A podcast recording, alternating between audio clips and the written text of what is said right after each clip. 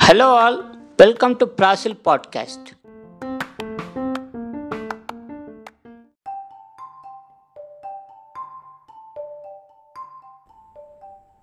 బావా ప్రపంచం మొత్తం మనం ఉద్ధరించాల్సిన అవసరం లేదు. నువ్వు కూర్చో.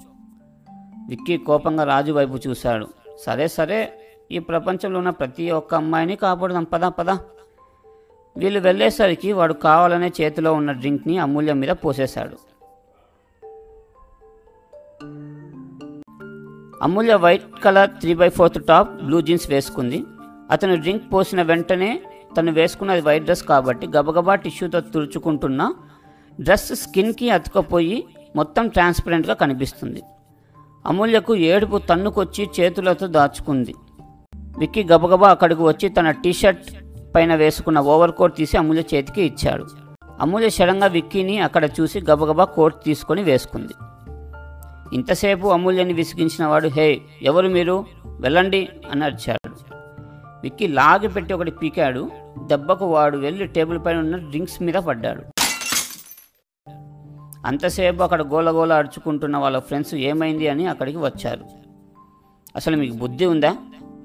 మీ గోల మీదేనా? పక్కన ఏం జరుగుతుందో పట్టించుకోరా అని విక్కి అరిచారు. ఆ గుంపులో నుంచి ఒక అతను బయటికి వచ్చి హలో మిస్టర్ ఎవరు నువ్వు? ఎందుకు అతన్ని కొట్టావన్నాడు ఇంతకు నువ్వెవరు? అతని తరపున మాడుతున్నావని విక్కీ అడిగాడు. అంతసేపు ఏడుస్తున్న అమూల్య విక్కీ దగ్గరికి వెళ్ళి చెవిలో ఆయన మా మేనేజర్ ప్రాజెక్ట్ సక్సెస్ అయినందుకు పార్టీ ఇస్తున్నారు. ఇందాక మీరు కొట్టింది మా టీం లీడ్ని అని బిక్కమొహం వేసుకొని చెప్పింది. విక్కీ ఇంతసేపు వాళ్ళంతా ఫ్రెండ్స్ అనుకున్నాడు. ఇప్పుడు ఆఫీస్లో టీం మెంబర్స్ అని తెలిసేసరికి తన స్టైల్లో అందరికీ వార్నింగ్ ఇచ్చాడు.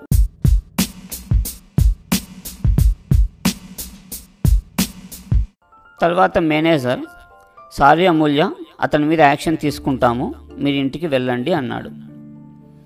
అమూల్య థ్యాంక్ యూ సార్ అని విక్కీతో పాటు నడుచుకుంటూ కొంచెం ముందుకు వెళ్ళింది. విక్కీ అమూల్య చేయి గట్టిగా పట్టుకొని నీకేమైనా పిచ్చా? వాడు అలా మీద పడుతుంటే పక్కన ఎవరికైనా చెప్పొచ్చు కదా? అలా సైలెంట్గా ఉంటే ఎలా అని అరిచాడు. వెంటనే రాజు బావా అని పిలిచి మీరు తప్పుగా అనుకోకండి. మావాడు అందరినీ సొంత చెల్లెలుగా ఫీల్ అయిపోయి కాపాడుతూ ఉంటాడు అని అమూల్యకి చెప్పాడు. విక్కీ రాజు నెత్తి మీద ఒకటిచ్చి తను నాకు కాదు బే నీకు చెల్లి అన్నాడు. అంతవరకు ఏడుస్తున్న అమూల్య చిన్నగా నవ్వింది. రాజు అర్థం కాక వాళ్ళిద్దరి వైపు మార్చి మార్చి చూసి ఏంటి బావా నువ్వు చెప్పేది? తను నాకు చెల్లలా? నీలో ఈ యాంగిల్ ఏంటి బావ కొత్తగా? విసగించకురా. అసలే తిక్కలో ఉన్నాను. నువ్వు పో నేను తనని డ్రాప్ చేసి వస్తాను అన్నాడు విక్కీ.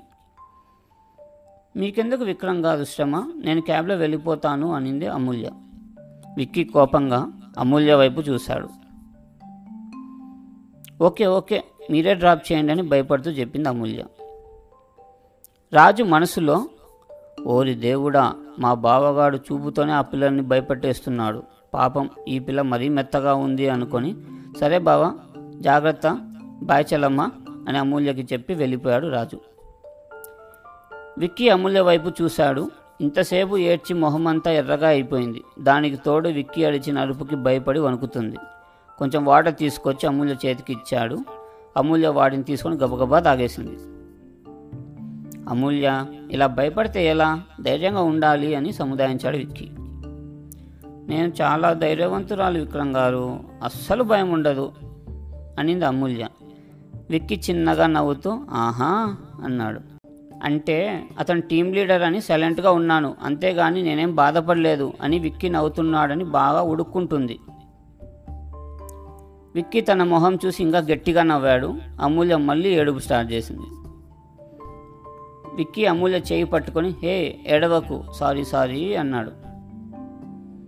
అమూల్య కూడా విక్కీ చేయి పట్టుకొని నిజంగానే చాలా భయం వేసింది థ్యాంక్ యూ సో మచ్ మీరు సమయానికి వచ్చి కాపాడారని ఏడుస్తూ చెప్పింది.